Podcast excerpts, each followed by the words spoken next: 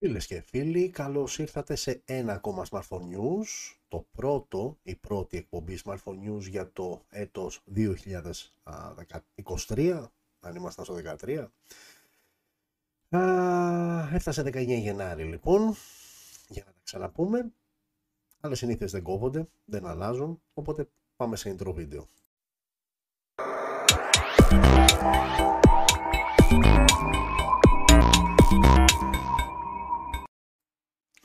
Και σε αυτό το σημείο καλωσορίζουμε τους φίλους από το Facebook, όπου μας βλέπουν από τη σελίδα μας στο Facebook. Καλωσορίζουμε όμως και από τους, α, τους φίλους μας από το TikTok, που έχουν επιλέξει αυτό, τον, αυτό το κανάλι α, για να μας παρακολουθήσουν. Λοιπόν, δεκαεννέα Ιανουαρίου, έντεκα η ώρα, βραδάκι Πέμπτης, δεν άλλαξε η ώρα, δεν άλλαξε η μέρα. Τα είπαμε πριν τρεις εβδομάδες. Και είμαστε πάλι εδώ α, για να επιστρέψουμε στις ε, παλιές ε, καλές ε, συνήθειες με την εκπομπή Smartphone News, μια διαδικτυακή εκπομπή που μετράει τρία χρόνια στον αέρα, πάντα με τη δική σας βοήθεια, τη δική σας, τη δική σας, τη δική σας, α, γιατί αν δεν υπήρχατε εσείς, δεν θα υπήρχα ούτε και εγώ, ούτε και το Smartphone News. Μια εκπομπή που το κύριος θέμα της δεν είναι άλλο από τα smartphones, ο κόσμος των smartphones, ό,τι συμβαίνει γύρω από τα smartphones, συσκευές καινούργιες που ανανεώνουν, που ανακοινώνονται, κάποιες ειδήσεις τις οποίες ξεχωρίζω και μοιράζομαι μαζί σας. Αλλά υπάρχει πάντα και ένα off-topic θέμα, ένα θέμα το οποίο δεν έχει σχέση με τα κινητά, αλλά έχει να κάνει με την επικαιρότητα, με διάφορα πράγματα τα οποία συμβαίνουν γύρω μας και καθόμαστε εδώ να τα σχολιάσουμε, να τα συζητήσουμε και γενικότερα. Η όλη φάση είναι να περάσουμε χαλαρά, να περάσουμε καλά αυτό το βραδάκι και κάθε βραδάκι Πέμπτης. Ε, υλικό ok υπάρχει, αναμενόμενο από τη στιγμή που είχαμε αυτό το κενό α, των τριών εβδομάδων. Όχι κάτι α, τρομερό, ε, αλλά σαφώς αρκετά περισσότερο από το μέσο όρο των ε, εκπομπών και του υλικού που έχουμε ε, την κάθε Πέμπτη. Ε, αν και δεκαεννέα του μήνα είναι λίγο, ξέρετε, okay, οι ευχές δίνονται έτσι τις πρώτες μέρες με το που αλλάζει το έτος. Εμείς τα λέμε πρώτη φορά όμως τώρα, οπότε να είστε όλοι καλά ε, και εύχομαι το δύο χιλιάδες είκοσι τρία, για μένα, ξαναλέω και πάλι, αυτή είναι η πιο ουσιαστική ευχή όλων. Εύχομαι το δύο χιλιάδες είκοσι τρία για τον καθέναν και την κάθε μία ξεχωριστά από εσάς να είναι καλύτερο το δύο χιλιάδες είκοσι δύο. Νομίζω ότι δεν υπάρχει καλύτερη ευχή από αυτό. Οκ, ε, okay, καλά και τα χρόνια πολλά ε, και όλα αυτά, αλλά η ουσία είναι αυτή. Το δύο χιλιάδες είκοσι τρία για καθέναν από εσάς να είναι καλύτερο από το δύο χιλιάδες είκοσι δύο, α, με ό,τι ο καθένας εννοεί α, του να είναι καλύτερο. Τώρα θα ξεκινήσουμε με το off-topic θέμα. Εντάξει, τώρα ε, κάποιο συγκεκριμένο θέμα, okay, νομίζω ότι είναι λίγο αυτό έτσι που μονοπόλησε α, μ, τις ειδήσεις α, γενικότερα τις τελευταίες περίπου δέκα μέρες, είναι ο θάνατος του τέος βασιλιά Κωνσταντίνου του Δεύτερου. Α, μ, άλλοι τον λένε τέος, άλλοι τον λένε πρώην, άλλοι τον λένε έκπτωτο. Έχω την εντύπωση ότι το έκπτωτος είναι το πιο α, σωστό, καθότι εν ενεργεία έγινε το δημοψήφισμα α, και ο λαός αποφάσισε ότι Α, δεν θέλουμε πλέον βασιλευόμενη δημοκρατία, δεν θέλουμε βασιλιά. Οκ, ε, okay, δεν θέλω να μπω σε λεπτομέρειες του τι ήταν αυτός ο άνθρωπος, τι έκανε, τι δεν έκανε και όλα αυτά. Ο καθένας έχει την προσωπική του άποψη και εικόνα. Θεωρώ ότι καλό είναι στις μέρες μας, γιατί καλά όλες αυτές τις τεχνολογίες και τα λοιπά, αλλά μην ξεχνάμε ότι μας δίνουν τις δυνατότητες, την δυνατότητα μάλλον, να ψάξουμε κάποια πράγματα λίγο περισσότερο, λίγο παραπάνω, να μπούμε, να διαβάσουμε από διαφορετικές πηγές, να διασταυρώσουμε, να δημιουργήσουμε την δική μας άποψη. Οφείλουμε, αν μη τι άλλο, κάποτε αυτή η χώρα είχε βασιλιάδες, με τελευταίο τον Κωνσταντίνο τον Δεύτερο. Καλό είναι να ξέρουμε τι έκανε αυτός ο άνθρωπος, τι δεν έκανε, έτσι ώστε να μπορούμε να καταλάβουμε και αυτούς που η αλήθεια είναι ότι είναι οι λίγοι, που ακόμα τον υποστηρίζουν και τον λατρεύουν, αλλά να καταλάβουμε και την άλλη την πλευρά, που είναι ο περισσότερος κόσμος, ο οποίος, ε, ε, για να το πω έτσι πιο α, προσεκτικά, έχει αρνητικά συναισθήματα α, στο πρόσωπο του πλέον εκλειπώντος ε, α, βασιλιά, ε, έκτοτου α, βασιλιά. Ε, η ουσία είναι ότι ο λαός κλήθηκε κάποια στιγμή το χίλια εννιακόσια εβδομήντα τέσσερα να αποφασίσει. αποφάσισε, ε, τότε αυτό που αποφάσισε αυτό έγινε, γιατί είχαμε και πρόσφατα δημοψήφισμα, αλλά άλλα αποφασίσαμε και άλλα γίνανε, τουλάχιστον τότε αυτό που αποφάσισε ο λαός αυτό και έγινε. Ε, Uh, όσον αφορά την ελληνική ηθαγένεια, ναι, για όσους δεν το γνωρίζουν, την είχε χάσει από το χίλια εννιακόσια ενενήντα τέσσερα, όπου και ψηφίστηκε ε, ο νόμος ο οποίος ε, όριζε κάποιες λεπτομέρειες όσον αφορά την ε, βασιλική περιουσία και ε, μεταξύ άλλων και την ελληνική ηθαγένεια. Ξεκίνησε μια διαδικαστική διαμάχη, σας τα λέω τώρα πολύ επιγραμματικά, την οποία εν τέλει κέρδισε ο έκτοτος βασιλιάς, ε, ζητούσε βέβαια πολύ μεγαλύτερο ποσό, αλλά τελικά Ε, σαν αποζημίωση του δώθηκαν δεκατρία κόμμα επτά εκατομμύρια ευρώ το δύο χιλιάδες δύο. Α, και αυτά.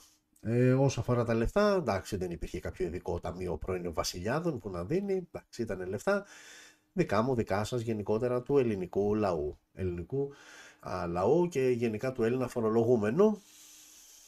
Εντάξει, μην το σχολιάσουμε περισσότερο. Οκ, okay. ε, η ουσία τώρα σε αυτό το θέμα είναι ότι κάποιοι άνθρωποι μαζεύτηκαν και σεβαστό πήγανε α, στην Μητρόπολη ε, για να προσκυνήσουν ε, τη Σόρο. Α, μαζεύτηκαν οι κάμερες, προφανώς αυτά είναι θέματα τα οποία πουλάνε και πουλάνε πολύ, ε, και πήγανε σε αυτόν τον κόσμο και τον ρωτούσαν γιατί είσαι εδώ, ποια είναι η άποψή σου για τον βασιλιά κτλ. Οπότε ξεκίνησαν να βγαίνουν στην επιφάνεια συνθήματα της τότε εποχής, ε, ψωμί, ελιά και κότσο βασιλιά, ε, ο βασιλιάς της καρδιάς μας και όλα αυτά τα ωραία. Ε, από την άλλη δεν μπορώ να μην σχολιάσω το γεγονός ότι θεωρώ ότι η κυβέρνηση, η δεξιά κυβέρνηση, ε, πρέπει να ζορίστηκαν πάρα πολύ, πάρα πολύ και να καταπιέστηκαν πάρα πολύ που δεν μπόρεσαν ε, επίσημα να παρευρεθούν και να κυδευτεί και με α, τιμές αρχηγού κράτους και όλα αυτά, δημοσία δαπάνη. Γιατί, γιατί πολύ απλά είμαστε σε προεκλογική περίοδο. Ακόμα δεν ξέρουμε ακριβώς πότε θα γίνουν οι εκλογές, αλλά θα είναι εκεί, λίγο κοντά στο Πάσχα, μετά το Πάσχα, αρχές Μαΐου, τέλος πάντων προς τα εκεί είμαστε, μετράμε λίγους μήνες α, πριν ε, την ε, διενέργεια των επόμενων βουλευτικών εκλογών, οπότε το να έπαιρνε την οποιαδήποτε απόφαση η κυβέρνηση σίγουρα θα είχε πολιτικό αντίκτυπο, όχι ότι με τόσα και τόσα που έχει κάνει δεν θα έχουν και τα υπόλοιπα, αλλά θα ήταν ακόμα ένα λιθαράκι στην ίδια, στην ήδη δύσκολη φάση στην οποία βρίσκεται, γιατί η φθορά του πρώτου κόμματος είναι μεγάλη. Ανέκαθεν, όποιο και να ήταν το πρώτο κόμμα, πάντα από τη στιγμή που είσαι εκεί πάνω, είσαι ο αρχηγός, ας το πούμε έτσι, και καλείσαι να πάρεις αποφάσεις, να κάνεις πράγματα, να μην κάνεις, να απαγορεύσεις πράγματα, να επιτρέψεις πράγματα. Από τη στιγμή λοιπόν που όλες οι αποφάσεις λαμβάνονται από σένα, πόσο μάλλον όταν είσαι και ε, αυτοδύναμη κυβέρνηση, υπάρχει φθορά. Είναι απόλυτα φυσιολογικό.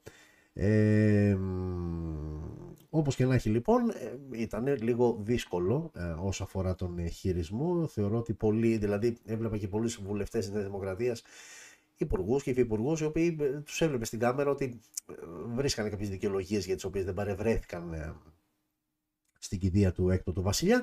Φαινόταν όμως ότι μέσα τους έφραζαν ότι το ήθελαν όσο τίποτα άλλο, αλλά δεν έπρεπε να πάνε γιατί βρισκόμαστε σε προεκλογική περίοδο και γιατί δυστυχώς στη χώρα που ζούμε, και εντάξει, μην γελιόμαστε, δεν είναι μόνο η χώρα στην οποία ζούμε, δεν, δεν λειτουργούν όλα τόσο τέλεια και ιδανικά στον υπόλοιπο κόσμο και εδώ είναι όλη σαπίλα, έτσι, αυτό ποτέ δεν το δέχομαι. Και το δεχόμουν ε, σε οποιαδήποτε κουβέντα. Ε, απλά, οκ, okay, μπαίν, μπαίνουμε στη φάση που, ε, okay, τέσσερα χρόνια κοροδεύουμε τον, τον πολίτη που μας έχει ψηφίσει και αυτό μας έχει ψηφίσει, δεν έχουμε διακρίσεις. Απλά μπαίνουμε τώρα σε μια προεκλογική περίοδος που το ψέμα ουσιαστικά είναι λίγο σαν να νομιμοποιείται. Δηλαδή, ξέρεις κάτι, επειδή έρχονται εκλογές, θα σου πω δύο-τρεις μπουρδες παραπάνω, θα σου υποσχεθώ δύο-τρία πραγματάκια παραπάνω. Εντάξει, μην περιμένεις, μην τρελαθούμε κιόλας ότι όλα αυτά θα γίνουν. Ε, αλλά, οκ, okay, εντάξει, λίγο νομιμοποιείται η μούφα και το ψέμα ε, σε προεκλογική περίοδο. Αυτό γίνεται. Εξάλλου, στην Ελλάδα είναι από τις αγαπημένες μας ε, περιόδους, χρονικές περιόδους, όταν αυτές έρχονται, ε, η προεκλογική περίοδος. Και η αλήθεια είναι ότι οι δεκαετίες ογδόντα και ενενήντα το ζούσαμε πιο ωραία, πιο πατροπαράδοτα, πιο παραδοσιακά. Α, τώρα λίγο το απολυτικ κυριαρχεί, είναι πολλοί αυτοί που δεν ασχολούνται, δεν ενδιαφέρονται. Τα έχουμε πει βέβαια σε άλλες εκπομπές ότι αυτό είναι που κατά βάθος θέλουν. Ότι αν δεν ενδιαφέρεται ο κόσμος, τότε αυτοί εκεί κάνουν και ό,τι θέλουν στην τελική και ε, δεν νοιάζει κανέναν από εμάς. Αλλά γενικότερα υπάρχει τώρα, εντάξει, λίγο περισσότερο χαβαλέ και λίγο καλύτερα. Η αλήθεια είναι δεν περνάμε τόσο στις βουλευτικές εκλογές όσο στις βουλευτικές για τους τοπικούς άρχοντες, βλέπε. Α, για τους δημάρχους, για τους περιφερειάρχες και τα λοιπά, εκεί που ε, μπαίνουν για δημοτικοί σύμβουλοι ε, τρομερές προσωπικότητες, ε, πραγματικά εκεί υπάρχει τρομερό, τρομερός χαβαλές. Παρά τα αυτά όμως, γενικότερα όταν είναι προεκλογική περίοδος είναι καλύτερη του Έλληνα, και αν μάλιστα συνδυάζεται και με καλό καιρό που θα βγεις, θα πιεις το καφεδάκι σου, όπου και να γυρίσεις το βλέμμα σου και το αυτί σου ακούς να σχολιάζουν για αυτούς που θα ψηφίσουν, που δεν θα ψηφίσουν, που α, θα τους ρίξουν μαύρο για τα άκυρα και όλα αυτά. Γενικότερα ο καθένας, ρε παιδί μου, έρχεται και βγάζει τη δικιά του θεωρία, βγάζει τον πόνο του από μέσα του. Και όταν τελειώνει όλο αυτό το πανηγυράκι, μαζευόμαστε όλοι στα καβούκια μας και ξεκινάμε αυτό για την αρχή, το ίδιο και το ίδιο. Γιατί ξαναλέω και πάλι ότι θεωρώ ότι είναι τουλάχιστον ανόητο να πιστεύει κάποιος ότι διαφοροποιείται κάτι στην ουσία, ανάλογα με το ποιος θα ανέβει εκεί πάνω. Οκ, okay, δεν θέλω να το τραβήξω περισσότερο το off-topic θέμα, γιατί όχι ότι δεν έχω να πω πράγματα, απλά γιατί έχουμε αρκετά πραγματάκια να πούμε για το κύριο θέμα που είναι τόσο οι συσκευές που ανακοινώθηκαν την εβδομάδα που μας πέρασε, όσο α, και κάποιες ειδήσεις που έχω ξεχωριστεί. Αυτό το έχω βάλει χαμηλά και βρίσκω νομίζω. Οκ, okay, εντάξει, το σφουγγαράκι θα τραυματιστούμε.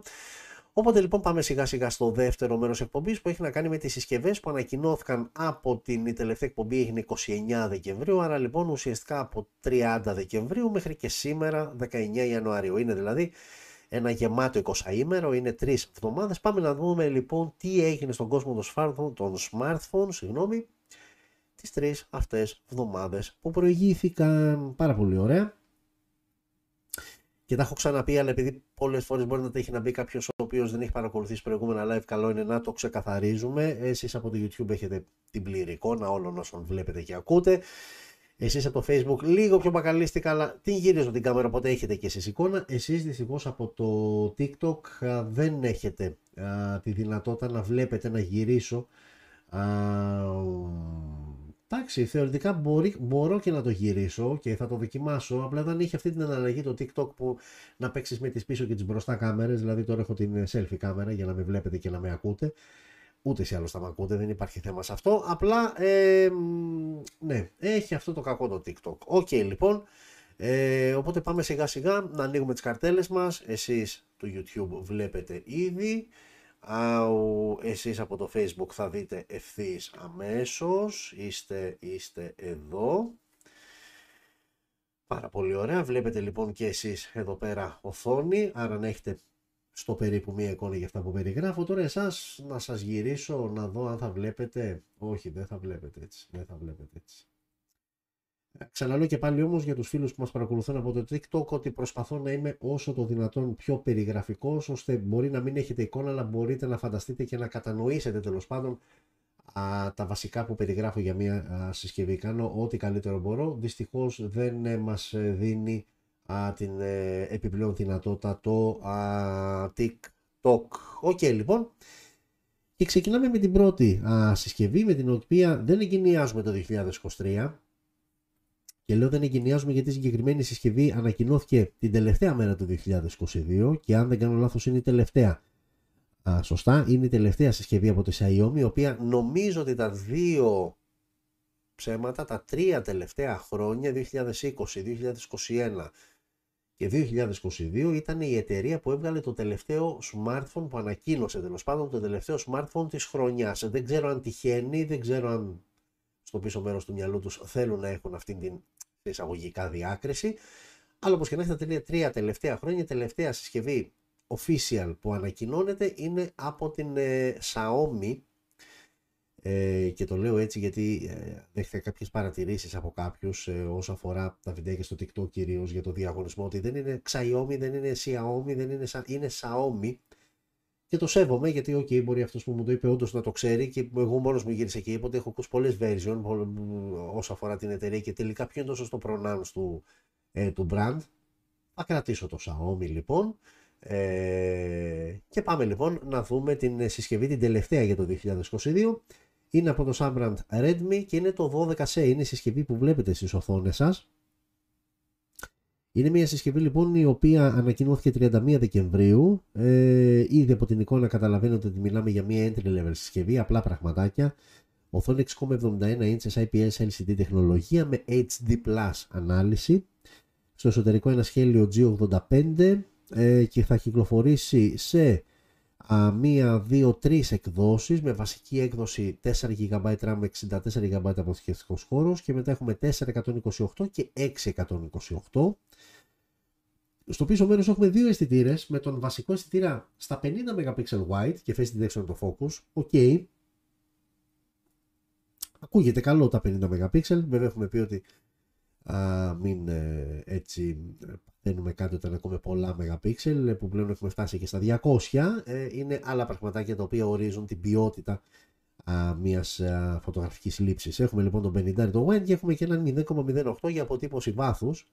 Όπως βλέπετε τους αισθητήρες, ο δεύτερος από κάτω, ξαναλέω και πάλι εσείς δεν βλέπετε αλλά προσπαθώ να είμαι όσο το δυνατόν περισσότερο περιγραφικός. Ε, το βιντεάκι μπορεί να τραβήξεις με το σι δώδεκα, είναι μέγιστης ανάλυσης χίλια ογδόντα πι στα τριάντα frames per second, ενώ και μπροστά, έτσι τύπου uh, notch, υπάρχει uh, ένας αισθητήρας στα πέντε μεγαπίξελ και εδώ όμως το βιντεάκι μπορεί να τραβήξεις με την μπροστινή κάμερα είναι χίλια ογδόντα πι στα τριάντα frames per second. Έχουμε μόνο ηχείο, έχουμε θύρα για ακουστικά, έχουμε ραδιόφωνο, έχουμε micro γιου ες μπι θύρα στο κάτω μέρος, micro γιου ες μπι θύρα, δηλαδή ουσιαστικά δύο χιλιάδες είκοσι τρία και ακόμα υπάρχει micro γιου ες μπι θύρα σε συσκευές κινητών, έστω και αν είναι entry level, θεωρώ ότι πάνε ένα Type-C. Και ναι, είμαι λίγο μπουκωμένος, είμαι λίγο κρυωμένος, αλλά δεν επηρεαζόμαστε σε κάτι. Ο σαρωτής δαχτυλικών αποτυπωμάτων βρίσκεται στο πίσω μέρος. Θα δείτε εκεί που γράφει το brand Redmi, δεν είναι ακριβώς πίσω στη μέση, αλλά είναι εκεί δίπλα στους αισθητήρες. Έχουμε και μια μπαταρία χωρητικότητας πέντε χιλιάδες μιλιαμπερόρια με μια τυπικά γρήγορη φόρτιση με αυτά που έχουμε έξω στα δέκα βατ. Τιμή εκκίνησης για τα τετρακόσια εξήντα τέσσερα, τέσσερα τζι μπι RAM, εξήντα τέσσερα τζι μπι αποθηκευτικός χώρος είναι τα εκατόν δέκα ευρώ. Πάνθινη, προφανώς.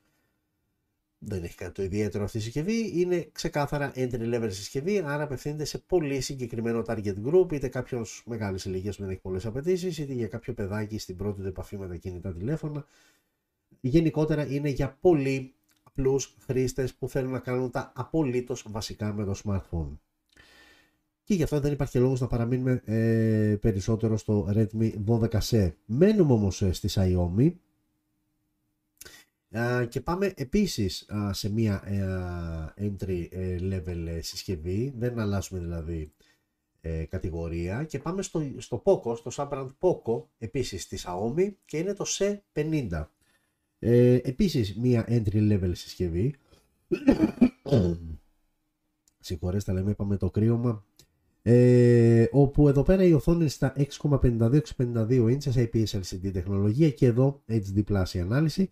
Εδώ όμως μιλάμε ότι out of the box τρέχει Android δώδεκα Go Edition και για όσους δεν γνωρίζετε το Go Edition είναι μια light έκδοση ουσιαστικά του Android, δεν είναι το κανονικό Android δηλαδή που τρέχουν οι Android συσκευές, αλλά είναι μια light έκδοση, μια πολύ πιο ελαφριά έκδοση. Ε, ακριβώς για να μπορεί να τοποθετηθεί σε τέτοιες συσκευές όπου α, τα spec τους είναι ίσα ίσα για να λειτουργούν και για πολύ απλές εργασίες και καταστάσεις. ε, Χέλιο Α είκοσι δύο στο εσωτερικό, τετραπύρινος επεξεργαστής. ε, Εδώ έχουμε δύο εκδόσεις, δύο τζι μπι RAM τριάντα δύο και τρία τριάντα δύο, άρα μόνο τα GB παίζουν και βλέπετε μπορεί να σας φαίνεται μικρό το νούμερο, αλλά ξαναλέω και πάλι μιλάμε για Go Edition, άρα εδώ πέρα δεν χρειαζόμαστε κάτι περισσότερο ούτε σε άλλος σε επίπεδο RAM, οπότε ουσιαστικά το μόνο που έχουμε να διαλέξουμε στο POCO σι πενήντα είναι αν θέλουμε τριάντα δύο ή εξήντα τέσσερα τζι μπι αποθηκευτικό χώρο. Πάμε τώρα και στις κάμερες, στο πίσω μέρος έχουμε έναν απλό οκτώ wide φακό και έναν δεύτερο μηδέν κόμμα μηδέν οκτώ για αποτύπωση βάθους, τράβασα όμως ένα βιντεάκι χίλια ογδόντα πι στα τριάντα frames per second. Ενώ μπροστά η selfie κάμερα είναι στα πέντε μεγαπίξελ και πάλι εδώ το βιντεάκι μπορεί να τραβήξεις είναι χίλια ογδόντα πι στα τριάντα frames per second. Α, έχουμε μόνο ηχείο, έχουμε θύρα για ακουστικά, έχουμε ραδιόφωνο και εδώ micro γιου ες μπι θύρα στο κάτω μέρος. Και εδώ ο σαρωτής δαχτυλικών αποτυπωμάτων πίσω στην πλάτη, αλλά εδώ είναι πιο κεντρικά. Α, και εδώ μια μπαταρία πέντε χιλιάδες μιλιαμπερόρια με γρήγορη φόρτιση τα 10 ντάμπλιου και η τιμή εκκίνησης για την έκδοση διακόσια τριάντα δύο είναι μόλις ογδόντα ευρώ. Πολύ απλά πράγματα, πολύ απλές καταστάσεις ε, και για το POCO σι πενήντα και για το Redmi σι δώδεκα που είδαμε πριν. Δύο πολύ απλές συσκευές και έτσι για το τυπικό της υπόθεσης η Xiaomi έκλεισε και ταυτόχρονα άνοιξε το νέο έτος, γιατί η συσκευή αυτή ήταν η πρώτη official ανακοίνωση συσκευής μέσα στο δύο χιλιάδες είκοσι τρία και συγκεκριμένα τρεις Ιανουαρίου. Οκ. Okay. Και πάμε τώρα στην επόμενη συσκευή που ανακοινώθηκε ε, μία μέρα μετά, τέσσερα δηλαδή του Γενάρη, Galaxy εφ μηδέν τέσσερα. Α, μία συσκευή που δεν ξεφεύγουμε από την κατηγορία, έχουμε παίξει πολύ σε entry level και είναι τρίτη συσκευή στη σειρά που είναι ακριβώς στην ίδια κατηγορία, entry level, και άτυπα θα κάνουμε και μία σύγκριση με τα προηγούμενα δύο μοντέλα από την ε, Xiaomi.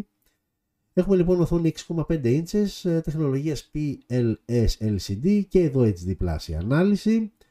Οκ, okay, για το υλικό δεν χρειάζεται να σχολιάσω, εκτός από το γυαλί μπροστά της οθόνης, όλη η υπόλοιπη κατασκευή είναι πλαστικούρα, όπως επειδή είναι κάτι δεν το ανέφερα τόσο στο Redmi σι δώδεκα όσο και στο POCO σι πενήντα, είναι πλαστικούρες όλα, έτσι, στα εκατό ευρώ δεν περιμένεις κάτι περισσότερο ούτε σε άλλος. Helio πι τριάντα πέντε, ο επεξεργαστής. Uh, το Galaxy εφ μηδέν τέσσερα θα είναι διαθέσιμο σε μία μοναδική έκδοση με τέσσερα τζι μπι RAM και εξήντα τέσσερα τζι μπι αποθηκευτικός χώρος. Στο πίσω μέρος φαίνεται ξεκάθαρα έχουμε δύο αισθητήρες, ένας στα δεκατρία μεγαπίξελ wide με autofocus, ενώ έχουμε και ένα δεύτερο αισθητήρα δύο μεγαπίξελ για αποτύπωση βάθους. ελ ι ντι flash φυσικά και εδώ το βίντεο, η λήψη βίντεο είναι χίλια ογδόντα πι στα τριάντα frames per second. Μπροστά, selfie κάμερα στα πέντε μεγαπίξελ. Με δυνατότητα λήψης βίντεο πάλι χίλια ογδόντα πι στα τριάντα frames per second. Μόνο ηχείο, θύρα για ακουστικά. Α, εδώ είναι Samsung. Οκ, okay, δεν την έπαιρνε σε εισαγωγικά να βάλει γιου ες μπι-C, γιου ες μπι παλιάς γενιάς. Οπότε έχουμε τα υψηλή θύρα στο κάτω μέρος. Και έχουμε και μια μπαταρία πέντε χιλιάδες μιλιαμπερόρια και τα δύο προηγούμενα μοντέλα στις πέντε χιλιάδες μιλιαμπερόρια. Απλά εδώ τα watt αυξάνονται και από δέκα που ήταν στα προηγούμενα Xiaomi, εδώ πάμε στα δεκαπέντε ντάμπλιου και τιμή εκκίνησης, όχι τιμή εκκίνησης, τιμή της συσκευής, γιατί βγαίνει σε μία μοναδική έκδοση, είπαμε τετρακόσια εξήντα τέσσερα, στα ενενήντα ευρώ. Ε, Οκ, okay, τώρα δεν, δεν έχεις να συγκρίνεις κάτι, οκ, okay, έχει μία ελαφρώς πιο γρήγορη γρήγορη φόρτιση στα δεκαπέντε ντάμπλιου. Και εντάξει, τώρα το θέμα, το, το επίπεδο το, από πλευράς design είναι καθαρά υποκειμενικό θέμα. Νομίζω ότι ένα κλικ παραπάνω κερδίζει τον Galaxy. Δηλαδή, εδώ είναι το Galaxy, πάμε λίγο πίσω να δούμε POCO σι πενήντα και Redmi σι δώδεκα. Οκ, okay, πάνω κάτω μιλάμε για τα ίδια υλικά. Εντάξει, λίγο επειδή η πλάτη είναι λίγο glossy εδώ και κάπως... Εντάξει, okay, δεν θα πω κάτι άλλο, είναι καθαρά υποκειμενικό θέμα, πάντως είναι τρεις συσκευές που κινούνται ακριβώς στο ίδιο μήκα κύματος και πάνω κάτω είναι εκεί στο εκατό ευρώ, λίγο παραπάνω, λίγο παρακάτω, ε, αλλά είμαστε εκεί. Και πάμε τώρα να ανεβαίνουμε σιγά σιγά, γιατί αρκετές entry level συσκευές είδαμε, δεν αλλάζουμε όμως brand. Μένουμε στη Samsung και πάμε στην επόμενη συσκευή, η οποία ανακοινώθηκε και αυτή στις τέσσερα Ιανουαρίου, και μιλάμε για Galaxy έι δεκατέσσερα φάιβ τζι. Μία συσκευή εδώ πέρα με οθόνη έξι κόμμα έξι ίντσες, τεχνολογίας πι ελ ες ελ σι ντι και ενενήντα χερτζ refresh rate. Αρχίζουμε πλέον και αλλάζουμε κατηγορία. Η ανάλυση της οθόνης είναι Full έιτς ντι πλας, χίλια ογδόντα επί δύο χιλιάδες τετρακόσια οκτώ. Out of the box η συσκευή τρέχει Android δεκατρία. Uh, έρχεται με τον επεξεργαστή, επειδή θα κυκλοφορήσει σε δύο εκδόσεις, έρχεται και με τον Exynos δεκατρία τριάντα αλλά και με τον Dimensity επτακόσια και κυκλοφορεί σε δύο εκδόσεις ανάλογα με την αγορά για την οποία απευθύνεται. Προς το παρόν δεν ξέρουμε αν η συσκευή που θα έρθει στην Ελλάδα θα έρθει με τον Exynos ή με τον Dimensity, θα το μάθουμε αυτό στην πορεία. Όπως και να έχει οκτώ πύρινος. Ε, πάμε τώρα στις εκδόσεις που θα είναι διαθέσιμη συσκευή. Βασική έκδοση τέσσερα τζι μπι εξήντα τέσσερα αποθηκευτικός χώρος, τετρακόσια είκοσι οκτώ, εξακόσια είκοσι οκτώ και οκτακόσια είκοσι οκτώ. Πάμε τώρα και στους αισθητήρες, τρεις στο πίσω μέρος με βασικό αισθητήρα στα πενήντα μεγαπίξελ wide και face detection autofocus και άλλους δύο αισθητήρες από δύο μεγαπίξελ ο καθής, ο ένας για μακρολήψεις και ο άλλος για αποτύπωση βάθους. ελ ι ντι flash panorama έιτς ντι αρ, δυνατότητα λήψης βίντεο χίλια ογδόντα πι στα τριάντα frames per second. Μπροστά, η selfie κάμερα είναι στα 13 megapixel, wide, και εδώ το βίντεο είναι χίλια ογδόντα πι στα τριάντα frames per second. Έχουμε μόνο ηχείο, έχουμε θύρα για ακουστικά, έχουμε εν εφ σι στη συσκευή, έχουμε θύρα Type-C στο κάτω μέρος. Ο σαρωτής δαχτυλικών αποτυπωμάτων βρίσκεται στα πλάγια και έχουμε και μία μπαταρία, δεν ξέρω, το έχουμε πάρει σε ρί πέντε χιλιάδες μιλιαμπερόρια, τέταρτη συσκευή στη σειρά με πέντε χιλιάδες μιλιαμπερόρια μπαταρία και με γρήγορη φόρτιση στα δεκαπέντε βατ. Α, οκ, okay, εδώ θα θέλαμε κάτι παραπάνω, δηλαδή αφού έχουμε αλλάξει λίγο και price range, γιατί θα σας πω τώρα την τιμή από την οποία ξεκινάει και γενικότερα είσαι ένα κλικ πιο πάνω, ας το βάζεις ένα είκοσι ρε παιδάκι, δηλαδή τώρα το δεκαπέντε, οκ. Okay. Λοιπόν, τιμή εκκίνησης α, για α, τον Galaxy έι δεκατέσσερα φάιβ τζι και για την έκδοση τετρακόσια εξήντα τέσσερα είναι τα διακόσια ευρώ. Δεν τα λες λίγα, αλλά μεταξύ μας θεωρώ ότι είναι και απαγορευτικά για αυτή την συσκευή, όταν ε, εκεί κοντά στα διακόσια με ένα εικοσαρικά και παραπάνω παίρνεις ε, συσκευές που είναι σαφώς πιο φορτωμένες από πλευράς χαρακτηριστικών. Και μένω στα χαρακτηριστικά, δεν θα πάω σε design, γιατί και εδώ πέρα η κατασκευή είναι πλαστικό, μη σας ξεγελάει η πλάτη, γυαλί μπροστά και όλα τα υπόλοιπα α, σασί και back panel είναι πλαστικά. Όπως και να έχει, αυτό είναι το Galaxy έι δεκατέσσερα φάιβ τζι. Επίσης δεν έχει κάτι το ενδιαφέρον, απλά εδώ πέρα η τιμή το χαντακώνει, γιατί στις προηγούμενες συσκευές ήσουν γύρω στα εκατό ευρώ, οπότε δεν θα το σκεφτείς, δεν θα το ψάξεις και ιδιαίτερα. Εδώ όμως πλέον που ξεκινάει, και λέω ξεκινάει από μία έκδοση που τώρα και ποιος θα παίρνει την πάρει, δηλαδή δεν είναι το σαράντα τέσσερα γιγαμπάιτ RAM όσο τα εξήντα τέσσερα γιγαμπάιτ αποθηκευτικός χώρος, που είναι λίγα, ε, και φαντάζομαι ότι με σαράντα με πενήντα ευρώ παραπάνω θα είναι η επόμενη έκδοση τετρακόσια είκοσι οκτώ, που είναι λίγο πιο ορθολογική στο μυαλό μου, οπότε εκεί θα είσαι γύρω στα, εντάξει όχι πενήντα, εκεί θα είσαι γύρω στα διακόσια τριάντα με διακόσια σαράντα, που πλέον η τιμή ε, τη χαντακώνεσαι στη συσκευή, δηλαδή η συσκευή αυτή την ήθελα σίγουρα εκεί γύρω στα εκατόν εβδομήντα με εκατόν ογδόντα, σίγουρα όχι στα διακόσια, γιατί πλέον πατάς α, σε ε, μια τιμή που αρχίζεις και έχεις αρκετά υψηλό ανταγωνισμό. Okay. Αυτό ήταν λοιπόν το Samsung ε, και συνεχίζουμε την επόμενη συσκευή, μάλλον με τις επόμενες συσκευές, γιατί πηγαίνουμε στην ε, α, στην ε, τι σι ελ, η οποία ανακοίνωσε μία, δύο, τρεις συσκευές. Ε, και ξεκινάμε από το τι σι ελ τετρακόσια τρία, είναι η συσκευή που βλέπετε, όσοι βλέπετε δυστυχώς, και ξαναζητώ και πάλι το έχω εξηγήσει, συγγνώμη από τους φίλους που μας παρακολουθούν από το TikTok.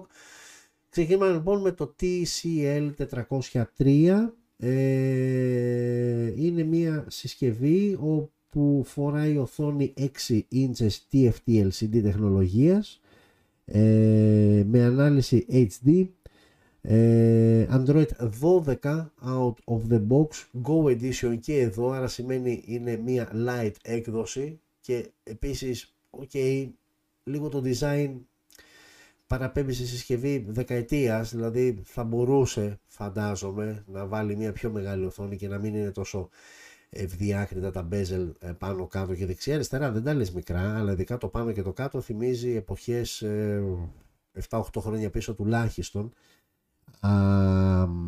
Οκ, uh, Helio okay, έι είκοσι δύο, τετραπύρινος, uh, ένα γιγαμπάιτ RAM τριάντα δύο, η βασική έκδοση. Εδώ μιλάμε για υπερβολικά ελάχιστα πράγματα, και δύο τριάντα δύο. οκτώ μεγαπίξελ ο μοναδικός αισθητήρας στο πίσω μέρος ε, wide. Ε, ε, έχει ελ ι ντι flash, έιτς ντι αρ πανόραμα και χίλια ογδόντα στα τριάντα frames per second το βίντεο. Μπροστά ο αισθητήρας είναι στα πέντε μεγαπίξελ α, και εδώ το βίντεο είναι απλά έιτς ντι, δηλαδή είναι επτακόσια είκοσι πι στα τριάντα frames per second, micro γιου ες μπι στο κάτω μέρος και μια μπαταρία χωρητικότητας τρεις χιλιάδες μιλιαμπερόρια. Να υπάρχουν και μικρότερες μπαταρίες λοιπόν, τρεις χιλιάδες μιλιαμπερόρια, καμία αναφορά για γρήγορη φόρτιση, φαντάζομαι δεν έχει.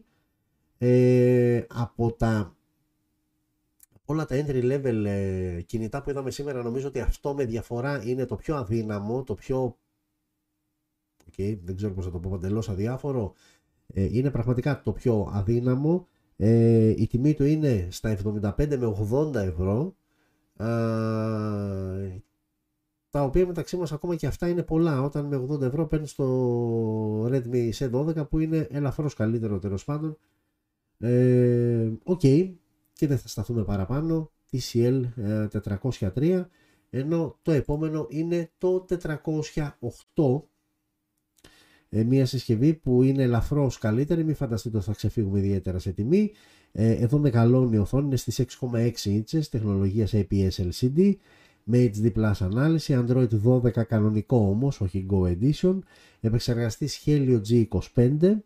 Εδώ ξεκινάμε με έκδοση τετρακόσια εξήντα τέσσερα, τέσσερα τζι μπι RAM, εξήντα τέσσερα τζι μπι αποθηκευτικός χώρος, και συνεχίζουμε εξακόσια εξήντα τέσσερα, εξακόσια είκοσι οκτώ, ε, συγγνώμη, ναι, και εξακόσια είκοσι οκτώ. Πάμε τώρα στους αισθητήρες. Εδώ έχουμε δύο αισθητήρες, έχουμε τον ε, βασικό που είναι στα πενήντα μεγαπίξελ wide και έχουμε και ένα δεύτερο δύο μεγαπίξελ για αποτύπωση βάθους. Οκ. Okay. Ε, η selfie κάμερα είναι στα οκτώ μεγαπίξελ, η δυνατότητα λήψης βίντεο τόσο με, τις, με τον πίσω αισθητήρα όσο και με τον μπροστά είναι χίλια ογδόντα πι στα τριάντα frames per second. Α, έχουμε εν εφ σι, έχουμε ραδιόφωνο, έχουμε Type-C θύρα στο κάτω μέρος. Ο σαρωτής δαχτυλικών αποτυπωμάτων βρίσκεται στα πλάγια, και εδώ η μπαταρία αυξάνεται από τις τρεις χιλιάδες που ήταν στο τετρακόσια τρία πάει στις πέντε χιλιάδες, και εδώ έχουμε και μια υποτυπώδη τεχνολογία γρήγορης φόρτισης στα δέκα βατ. Εδώ η τιμή εκκίνησης για την έκδοση τετρακόσια εξήντα τέσσερα είναι τα εκατόν είκοσι ευρώ.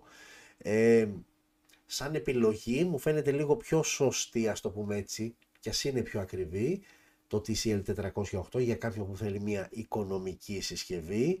Δεν ξέρω, το τετρακόσια τρία για κάποιο λόγο ε, μου κάτσε στραβά, πολύ, πολύ low budget συσκευή και υπερβολικά entry level. Ε, το τετρακόσια οκτώ είναι λίγο πιο σωστό. Ε, αλλά δεν τελειώνουμε όμως με τι σι ελ, γιατί ανακοίνωσε και την τρίτη α, συσκευή, η οποία είναι αυτή, είναι το τι σι ελ σαράντα σι, ε, όπου εδώ ανεβαίνουμε ένα κλικ ακόμα παραπάνω. Ε, πλαστικούρα όλα και οι τρεις συσκευές, γυαλί μπροστά, πλαστικό α, το back panel και το σασί. Εδώ ανεβαίνουμε ακόμα λίγο περισσότερο σε ίντσες, έξι κόμμα εβδομήντα πέντε, τεχνολογίας έι πι ες ελ σι ντι, όμως εδώ πλέον προστίθεται και η refresh rate στα ενενήντα χερτζ, η ανάλυση έιτς ντι πλας επτακόσια είκοσι επί χίλια εξακόσια, Android δεκατρία out of the box, Helio τζι τριάντα επτά, τετρακόσια είκοσι οκτώ και εξακόσια πενήντα έξι οι δύο εκδόσεις στις οποίες ε, θα είναι διαθέσιμη η συσκευή. Στο πίσω μέρος πλέον εδώ έχουμε τρεις αισθητήρες, με τον βασικό να είναι πενήντα μεγαπίξελ wide με face detection το focus, και άλλοι δύο αισθητήρες από δύο μεγαπίξελ κλασικά για μάκρο και αποτύπωση βάθους, ελ ι ντι flash, έιτς ντι αρ πανόραμα και δυνατότητα λήψης βίντεο χίλια ογδόντα πι στα τριάντα frames per second. Μπροστά τώρα η selfie κάμερα είναι στα οκτώ μεγαπίξελ wide φακός, υποστήριξη έιτς ντι αρ, και εδώ το βίντεο είναι η λήψη βίντεο μέγιστης ανάλυσης χίλια ογδόντα πι στα τριάντα frames per second. Στέρεο ηχεία, που δεν το έχουμε δει σε καμία συσκευή, θα μου πεις περισσότερες στα entry level για τις οποίες έχουμε μιλήσει μέχρι αυτή τη στιγμή, αλλά όχι. Στέρεο ηχεία, θύρα για ακουστικά, εν εφ σι, Type-C στο κάτω μέρος, ο σαρωτής στα πλάγια της συσκευής και η μπαταρία πέντε χιλιάδες δέκα μιλιαμπερόρια με τη γρήγορη φόρτιση να φτάνει στα δεκαοκτώ βατ, και τιμή εκκίνησης για την έκδοση α, τετρακόσια είκοσι οκτώ τα εκατόν εξήντα ευρώ. Οκ, okay. Σαφώς από την τριάντα είναι πιο ενδιαφέρουσα σαν συσκευή, ε, με ενενήντα χερτζ refresh rate, ε, με τους τρεις αισθητήρες, ε, με τη γρήγορη φόρτιση δεκαοκτώ βατ. Οκ. Okay. Ε, με τα στέρεο ηχεία, αρκετά μεγάλη οθόνη, έξι κόμμα εβδομήντα πέντε ίντσες, γενικότερα είναι ένα συνολάκι στα εκατόν εξήντα ευρώ, συμπαθητικό. Ίσως όχι ότι καλύτερο υπάρχει σε αυτά τα λεφτά, αλλά είναι συμπαθητικό σύνολο, και αν ψάχνεσαι κάπου εκεί, αν το budget σου είναι κάπου εκεί, την κοιτάς. Αυτό.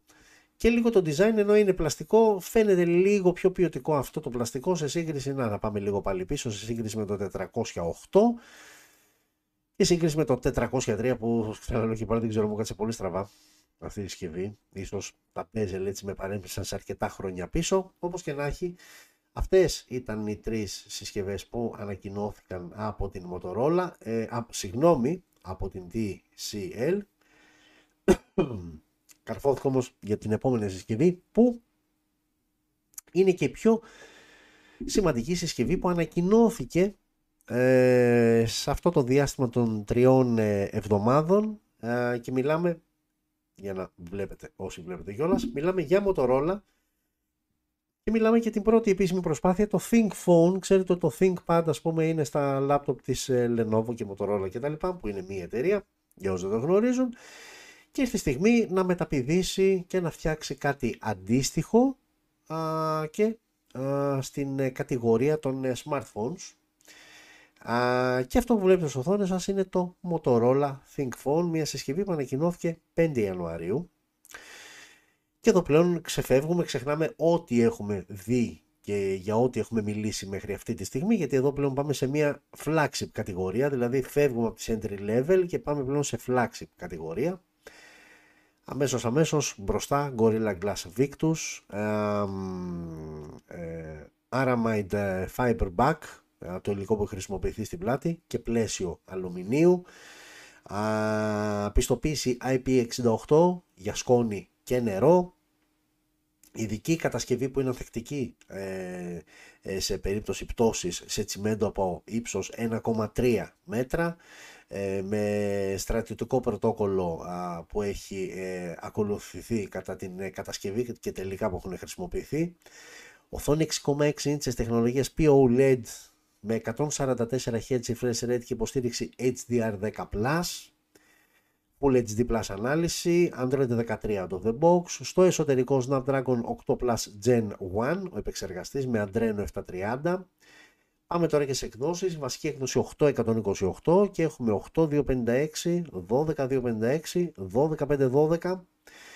Στο πίσω μέρος τρεις οι αισθητήρες. Βασικός πενήντα μεγαπίξελ wide με multi-directional face detection on the focus και οπτική σταθεροποίηση.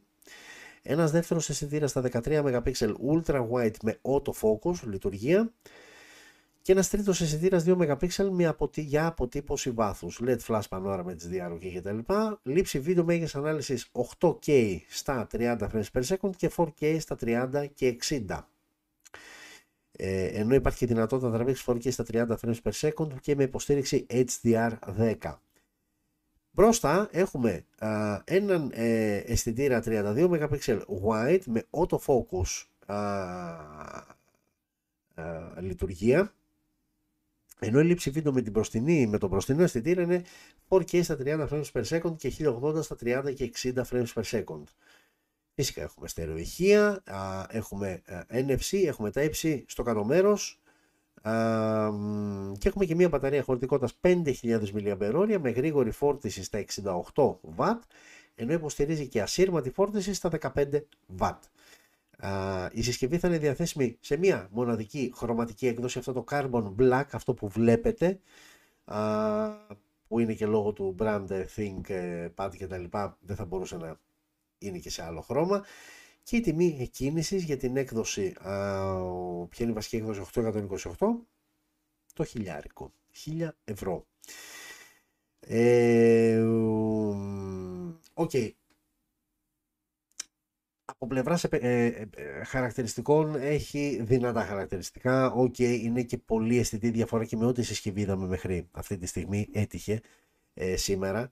Έχει πάρα πολύ δυνατά χαρακτηριστικά, αυτό είναι δεδομένο. Έχει ένα πολύ, ε, είναι κατασκευαστικά δύναμή της. Okay, περιμένουμε ε, επίπεδο, ε, ξέρουμε την ε, σειρά α, στα λάπτοπ α, α, της ε, Lenovo, οπότε κάτι αντίστοιχο έχουμε στο μυαλό μας και για τη συγκεκριμένη συσκευή. Ε, με Gorilla Glass Victus μπροστά. Ε, στις κάμερες θα ήθελα κάτι καλύτερο. Και θα το ήθελα γιατί μου ζητάς ρε Motorola χιλιάρικο, οπότε θα ήθελα κάτι καλύτερο. Οκ. Okay, γρήγορη φόρτιση στα εξήντα οκτώ βατ, έχουμε φτάσει πλέον στα διακόσια. Οκ. Okay, ε, έχουμε στερεοχεία που εντάξει, οκ, okay, σε αυτή την κατηγορία είναι και λίγο, δεδο... όχι λίγο, ως πολύ δεδομένα, δεν είναι κάτι super wow κτλ. Ε, έχω την εντύπωση ότι ε, περισσότερο η τιμή είναι τόσο υψηλή λόγω του brand που κουβαλάει ε, και αυτό το Think Phone που γράφει κάτω δεξιά, όπου αντίστοιχα και το γράφει και στα λάπτοπ, περισσότερο γι' αυτό νομίζω ότι σου ζητάει το χιλιάρικο για την αποκτήσεις και όχι τόσο με τα χαρακτηριστικά. Ξαναλέω και πάλι για να μην παρεξηγηθώ, είναι αρκετά δυνατή συσκευή με πολύ καλά χαρακτηριστικά, ποιοτικά κατασκευαστικά συσκευή, ανθεκτική, όλα καλά, αλλά θεωρώ ότι είναι μια συσκευή η οποία θα είχε πολύ καλύτερη τύχη να ήταν γύρω στα επτά έξι με επτά εκατοστάρικα. Στο χιλιάρικο που σε πάει, νομίζω ότι την αδικεί. Η τιμή της νομίζω ότι την αδικεί. Είναι μια συσκευή που σαν γενικό σύνολο είναι άκρος συμπαθητική. Φαντάζομαι, γιατί εμείς αυτή τη στιγμή τη βλέπουμε από εικόνα, δεν ξέρω αν θα έρθει με επίσημα στην Ελλάδα, γιατί να μην έρθει όμως. Α, από κοντά θα είναι ακόμα καλύτερη, αλλά νομίζω ότι το χιλιάρικο την αδικεί. Θα έπρεπε να είναι δύο τρία εκατοστάρικα πιο οικονομική, α, για να έχει, για να μπορεί να διεκδικήσει κάτι από την πίτα, να διεκδικήσει κάτι, να χτυπήσει τον ανταγωνισμό. Στο χιλιάρικο ο άλλος πολύ δύσκολα θα πάει στο Think Phone από τη Motorola. Παρά τα αυτά όμως, μια αρκετά α, καλή και δυνατή συσκευή. Οκ, okay, και συνεχίζουμε με OPPO, η οποία ανακοίνωσε μια συσκευή που okay, δεν είναι καινούργια. Ανακοίνωσε αυτό που βλέπετε στις οθόνες σας, το Α πενήντα έξι Ες. Η συσκευή ανακοινώθηκε πέντε Ιανουαρίου, ε, όμως είναι πανομοιότυπη με το OPPO Α πενήντα επτά, και δεν μιλάω μόνο σε επίπεδο χαρακτηριστικών, μιλάω και σε επίπεδο εξωτερικής εμφάνισης. Είναι ακριβώς ίδια με το OPPO Α πενήντα οκτώ, το οποίο ανακοινώθηκε τον Απρίλιο του δύο χιλιάδες είκοσι δύο, δηλαδή οκτώ μήνες πίσω. Η μόνη διαφορά είναι στις εκδόσεις που κυκλοφορούν. Εντάχει να θυμίσω ότι φοράει οθόνη έξι κόμμα πενήντα έξι ίντσες, τεχνολογία άι πι ες ελ σι ντι με ενενήντα χερτζ refresh rate και ανάλυση έιτς ντι πλας, Android δώδεκα out of the box, τα Dimensity το οκτακόσια δέκα στο εσωτερικό, οκτακόσια είκοσι οκτώ και οκτώ διακόσια πενήντα έξι για το Α πενήντα έξι Ες, που αυτή η οκτώ διακόσια πενήντα έξι δεν υπήρχε στο Α πενήντα επτά. Δύο αισθητήρες στο πίσω μέρος, δεκατρία μεγαπίξελ wide με autofocus και δύο μεγαπίξελ για αποτύπωση βάθους και βιντεάκι χίλια ογδόντα πι στα τριάντα φρέιμς περ σέκοντ. Ε, μπροστά οκτώ μεγαπίξελ wide και εδώ το βίντεο α, χίλια ογδόντα πι, μέγιστης ανάλυσης, στέρεο ηχεία, Type-C στο κάτω μέρος και μπαταρία πέντε χιλιάδες μιλιαμπερόρια με γρήγορη φόρτιση στα δέκα γουάτ. Γυρίζουμε λίγο στις πρώτες συσκευές, τις, ε, α, τις entry level, γιατί και εδώ η τιμή εκκίνησης είναι τα εκατόν πενήντα ευρώ. Σε αυτή την κατηγορία υπάγεται το OPPO Α πενήντα έξι Ες, το οποίο πραγματικά δεν μπορώ να καταλάβω το λόγο ύπαρξης. Το είναι, ξαναλέω και πάλι, πανομοιότυπο τόσο από πλευράς χαρακτηριστικών όσο και από πλευράς α, εξωτερικής εμφάνισης ε, με το Α πενήντα επτά που ανακοινώθηκε τον Απρίλιο του δύο χιλιάδες είκοσι δύο. Το μόνο είναι ότι έχει μια έκδοση αυτό που δεν έχει το Α πενήντα επτά, και συγκεκριμένα είναι η οκτώ τζι μπι RAM, διακόσια πενήντα έξι τζι μπι αποθηκευτικός χώρος. Θα κάνει εφτά η όπου και μας μπερδεύει. Και πάμε και στην τελευταία συσκευή που ανακοινώθηκε σε αυτές τις είκοσι μέρες. Η συγκεκριμένη συσκευή ανακοινώθηκε μόλις χτες, δεκαοκτώ Ιανουαρίου, και είναι από την αγαπημένη μας, την παλιά αγαπημένη μας Nokia, και αυτό που βλέπετε, όσοι το βλέπετε, είναι το Nokia Σι δώδεκα, επίσης entry level, δεν ξέρω, ε, έκλεισε και ξεκίνησε η χρονιά, ουσιαστικά ξεκίνησε, γιατί μια συσκευή ήταν μόνο α, το Redmi Σι δώδεκα από το δύο χιλιάδες είκοσι δύο, όλες οι άλλες είναι Ιανουάριο, για να εξαιρέσεις το Think Phone δεν είχαμε τίποτα σε mid-range μέχρι στιγμής, μόνο entry level συσκευές. Nokia Σι δώδεκα λοιπόν, μια συσκευή στις έξι κόμμα τρεις ίντσες η οθόνη της, άι πι ες ελ σι ντι η τεχνολογία, έιτς ντι πλας η ανάλυση, Android δώδεκα Go Edition και εδώ, άρα λοιπόν μιλάμε για μια light έκδοση του Android, με οκτώ πύριν όμως επεξεργαστή από τη Unisoc, μια έκδοση δύο τζι μπι RAM, εξήντα τέσσερα τζι μπι αποθηκευτικός χώρος, στο πίσω μέρος ένας αισθητήρας στα οκτώ μεγαπίξελ με autofocus και δυνατότητα λήψης βίντεο χίλια ογδόντα πι στα τριάντα φρέιμς περ σέκοντ, ενώ μπροστά έχουμε και μία κάμερα στα πέντε μεγαπίξελ και λήψη βίντεο επτακόσια είκοσι πι. Έχουμε μόνο ηχείο, θύρα για ακουστικά, έχουμε ραδιόφωνο, έχουμε micro γιου ες μπι στο κάτω μέρος και έχουμε και μία μπαταρία χωρητικότητας τρεις χιλιάδες μιλιαμπερόρια. Τιμή εκκίνησης της συσκευής τα εκατόν είκοσι ευρώ. Και εδώ αρκετά οικονομική συσκευή. Θα μπορούσε και πιο κάτω, εντάξει, λίγο πουλάει το brand Nokia, ε, αλλά και εδώ μιλάμε για μια entry level συσκευή χωρίς κάτι το ιδιαίτερο, στο οποίο αξίζει να αναφερθούμε περισσότερο. Ε, okay.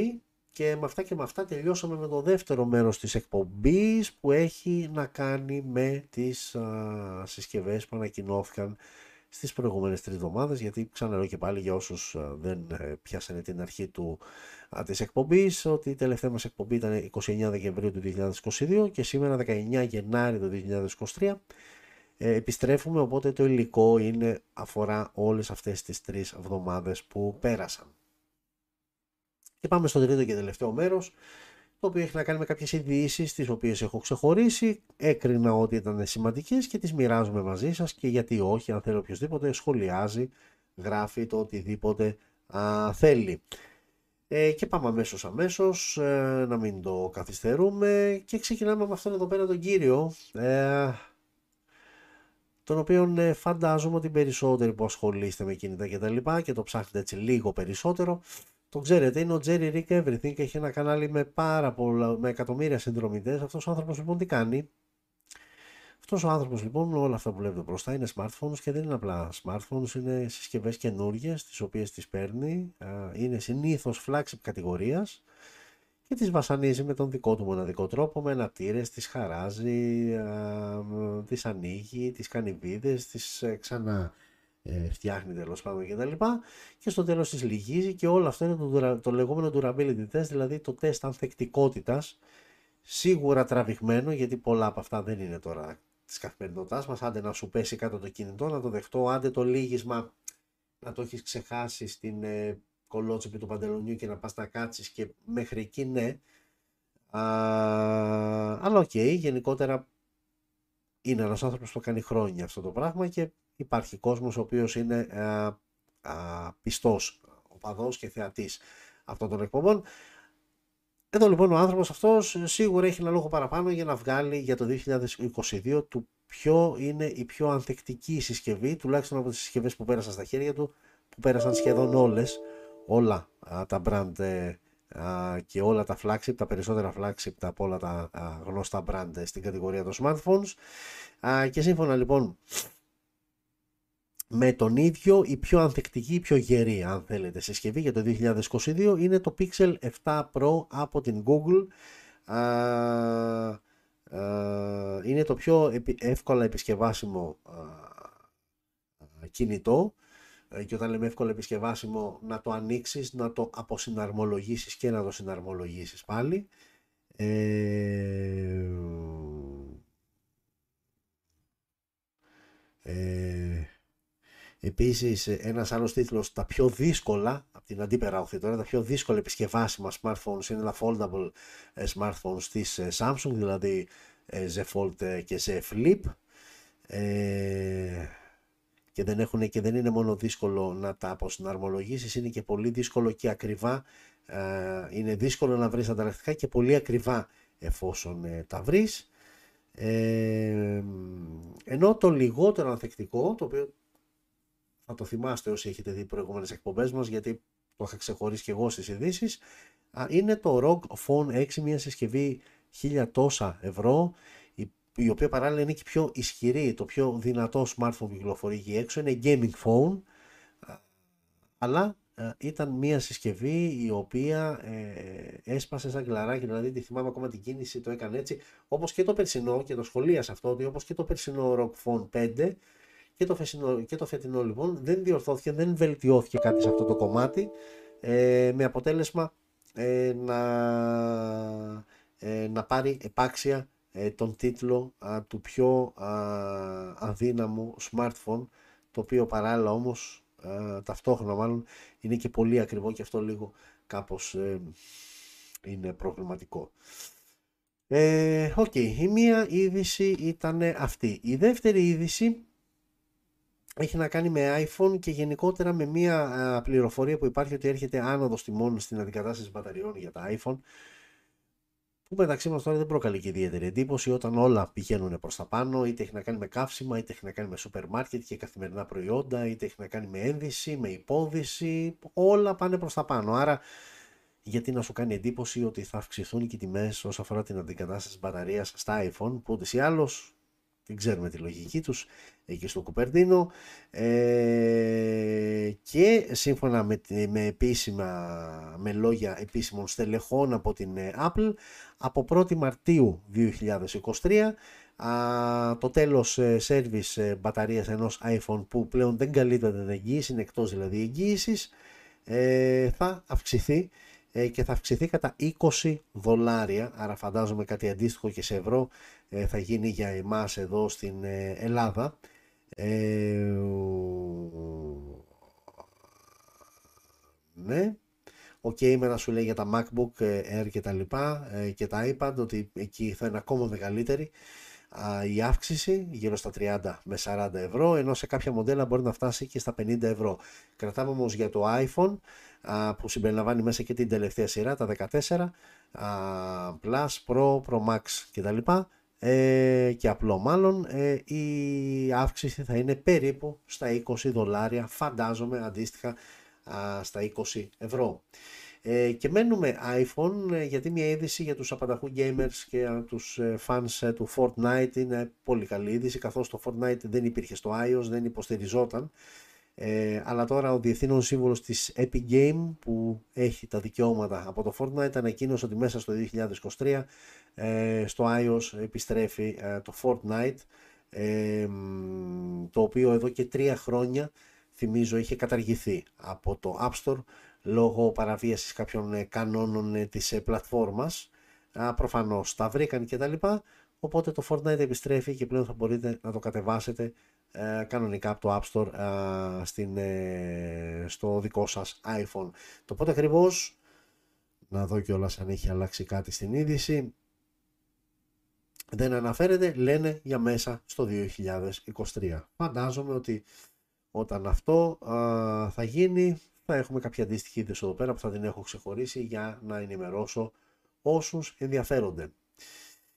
Και παραμένουμε iPhone. Έτυχε, δεν το έκανα επίτηδες. Ε, η επόμενη είδηση έχει να κάνει με την σειρά C, iPhone C, όπου πλέον και επίσημα η, iPhone, η Apple μάλλον ξεκαθάρισε ότι δεν θα υπάρξει τέταρτη γενιά iPhone C, ε, που υπήρχαν, θυμάστε, κάποιες συζητήσεις εκεί κυρίως μετά το καλοκαίρι του είκοσι τρία, αν μέσα στο είκοσι τέσσερα θα υπάρξει, δεν θα υπάρξει, αν θα είναι με κάποια άλλη ονομασία κτλ. Η ουσία είναι ότι πλέον επίσημα δεν θα υπάρχει iPhone C τέταρτης γενιάς μέσα στο δύο χιλιάδες είκοσι τέσσερα. Α, και πάμε τώρα ίσως στην πιο ενδιαφέρουσα είδηση από όλες αυτές που ξεχώρισα, α, και είναι αυτό εδώ που βλέπετε στις οθόνες σας. Η εταιρεία είναι η Tecno Mobile. Και να ξεκινήσω από το γεγονός ότι προφανώς πολλοί από εσάς θα την ακούτε για πρώτη φορά και είναι άκρος φυσιολογικό. Είναι μια εταιρεία που ξεκίνησε σαν Tecno, uh, Tecno Telecom το δύο χιλιάδες έξι στην Κίνα, η βάση της είναι στην Κίνα, άρα δεν είναι φρέσκια εταιρεία, μετράει δεκαεπτά χρόνια πλέον Uh, στον χώρο της κινητής τηλεφωνίας και μετανομάστηκε μετά σε Tecno Mobile, uh, και αυτό που έλεγα πριν ότι δεν υπάρχει θέμα αν δεν τη γνωρίζετε είναι γιατί είναι ένα brand το οποίο η βάση του είναι στην Κίνα, ok, μέχρι εδώ, αλλά οι συσκευές που φτιάχνει απευθύνονται κυρίως για τις αγορές της Αφρικής και της Ασίας, uh, δεν έρχονται επίσημα συσκευές στην ευρωπαϊκή αγορά. Οπότε και αυτός είναι ο λόγος που σαν brand οι περισσότεροι από εσάς μπορεί να το ακούτε πρώτη φορά.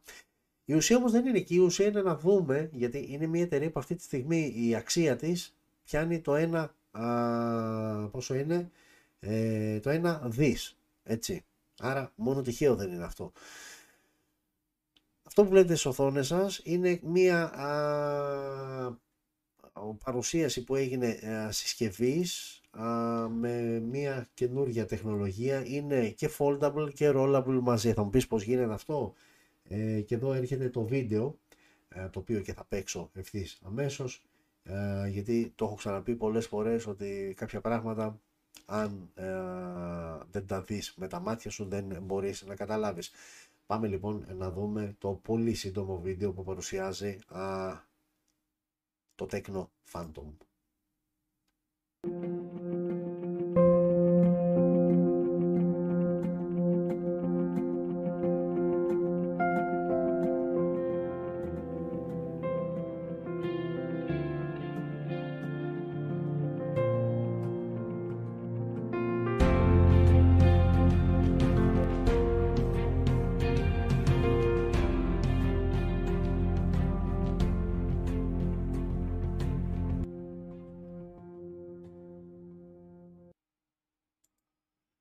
Αυτό λοιπόν ήταν τον Phantom Vision από την Tecno. Πραγματικά εγώ εντυπωσιάστηκα με το concept, γιατί ουσιαστικά χρησιμοποιεί δύο τεχνολογίες, και το foldable που ξεδιπλώνει, αλλά και το rollable, η οθόνη η οποία ξεδιπλώνει και γίνεται ακόμα μεγαλύτερη. Πραγματικά πολύ ωραία υλοποίηση. Ε, μακάρι, δύσκολο το κόβω, αλλά μακάρι να το δούμε κάτι τέτοιο σε μερικά χρόνια ε, να κυκλοφορεί επίσημα σαν συσκευή που απευθύνεται ε, σε όλους εμάς. Όπως και να έχει, α, είναι κάτι πολύ όμορφο, κάτι πολύ ωραίο. Δεν έχουν δοθεί βέβαια λεπτομέρειες ακόμα για τα χαρακτηριστικά της συσκευής, και νομίζω ότι ουσιαστικά αυτό που μετράει προς το παρόν είναι αυτό που μας δείξανε, η οθόνη, και πως αυτή ανοίγει και ταυτόχρονα ξεδιπλώνει και γίνεται ακόμα μεγαλύτερη. Ε, και η τελευταία είδηση α, έχει να κάνει πάλι με iPhone. Έτυχε πραγματικά αυτό που βλέπετε, το πρόβλημα που έχει προκύψει με κάποιες οθόνες α, στα Pro Max, κυρίως σε δεκατέσσερα Pro Max εμφανίζεται αυτές οι πράσινες γραμμές, πράσινες οριζόντες γραμμές. Τέλος πάντων, ε, η Apple ενημερώθηκε και εδώ και μερικές μέρες έχει βγει το επόμενο iOS, το δεκαέξι τρία, το οποίο σύμφωνα με την Apple θα διορθώνει αυτό το πρόβλημα, βρίσκοντας στις τελευταίες, στους τελευταίους πειραματισμούς και δοκιμές όσον αφορά το δεκαέξι τρία, πριν το δώσουν για να κυκλοφορήσει. Η ουσία είναι ότι η Apple αναγνώρισε το πρόβλημα και μετράει αυτό, γιατί πολλές φορές το παίζουν οι Κινέζοι, ενώ Αμερικάνοι, θα μου πεις, καλό, αλλά ναι, σου λένε δεν φταίει εκείνο, δεν φταίει το άλλο. Εδώ αναγνώρισαν το πρόβλημα και είπαν ότι θα δημιουργήσουν, θα δουλέψουν πάνω στο να βρουν μια λύση, και φαίνεται ότι τη βρήκανε, και η ενημέρωση αναμένεται να κυκλοφορήσει μέσα στην ερχόμενη εβδομάδα. Ε, οπότε όσοι ήταν άτυχοι και αντιμετώπισαν α, τέτοιο πρόβλημα με τη συσκευή τους, και αν καταφέρουν και κάνουν το update, ας ενημερώσουν και μας και εμείς με τη σειρά μας τον κόσμο, για να δούμε αν τελικά δούλεψε και διορθώθηκε το πρόβλημα. Και πλέον μην έχετε παραπολή εσείς από το TikTok, γιατί όλοι πλέον βλέπουν εμένα. Φτάσαμε παρά δύο λεπτά δώδεκα εκεί στην ώρα. Α, ίσως μας έπαιρνε και λίγο παραπάνω λόγω των α, πολλών ειδήσεων που είχαμε, α, λόγω της α, εικοσαήμερες αυτής διακοπής. Α, ευχαριστώ όλες και όλους, ε, με παρακολουθήσατε και μείνατε μέχρι αυτήν την ώρα μαζί μου. Εύχομαι να είστε όλες και όλοι καλά, να ζείτε smart, αυτό το λέω πάντα και για μένα είναι το βασικότερο. Κλείνω με την ευχή με την οποία άνοιξα τη σημερινή εκπομπή. Εύχομαι για όλες και όλους εσάς το δύο χιλιάδες είκοσι τρία να είναι καλύτερο από το δύο χιλιάδες είκοσι δύο, αυτό, τίποτα λιγότερο, τίποτα περισσότερο. Και ανανεώνουμε το ραντεβού μας για την ερχόμενη Πέμπτη την ίδια ώρα, εκτός πάντα κάποιου απρόοπτου, αλλά κανονικά το ραντεβού μας εδώ πιστά κάθε Πέμπτη και ώρα έντεκα η ώρα, για να περνάμε καλά, χαλαρά και να γουστάρουμε. Οπότε πάμε σιγά σιγά να κλείνουμε τις οθόνες μας, και ξεκινάω από το TikTok, όπου ήρθε η ώρα να σας αποχαιρετήσω. Ε, αλλά για να σας αποχαιρετήσω πρέπει να πατήσω το κουμπί όμως, και το πάτησα τώρα. Χαιρετώ και εσάς από το Facebook. Τα λέμε σε μία εβδομάδα. Και εσάς από το YouTube. Πρώτα τα λέω με εσάς και τα λέω και στο τέλος. Α, εδώ τα social media. Πλέον τα έχετε μάθει περισσότεροι. Subscribe στο κανάλι. Να πατάτε και το καμπανάκι να ενημερώνεστε. Λογικά μες τις επόμενες μέρες α, θα κάνουμε μία εκπομπούλα που θα είναι αφιερωμένη ε, αποκλειστικά στις καλύτερες και πιο ενδιαφέρουσες συσκευές smartphones που ανακοινώθηκαν μέσα στο δύο χιλιάδες είκοσι δύο. Ανασκόπηση λοιπόν δύο χιλιάδες είκοσι δύο. Στις επόμενες μέρες έρχεται και αυτό στις οθόνες σας. Και ανανεώνουμε το ραντεβού μας, όπως είπαμε και πριν, την ερχόμενη Πέμπτη στο ίδιο μέρος και στην ίδια ώρα. Ε, φιλιά πολλά σε όλες και όλους σας. Thank you.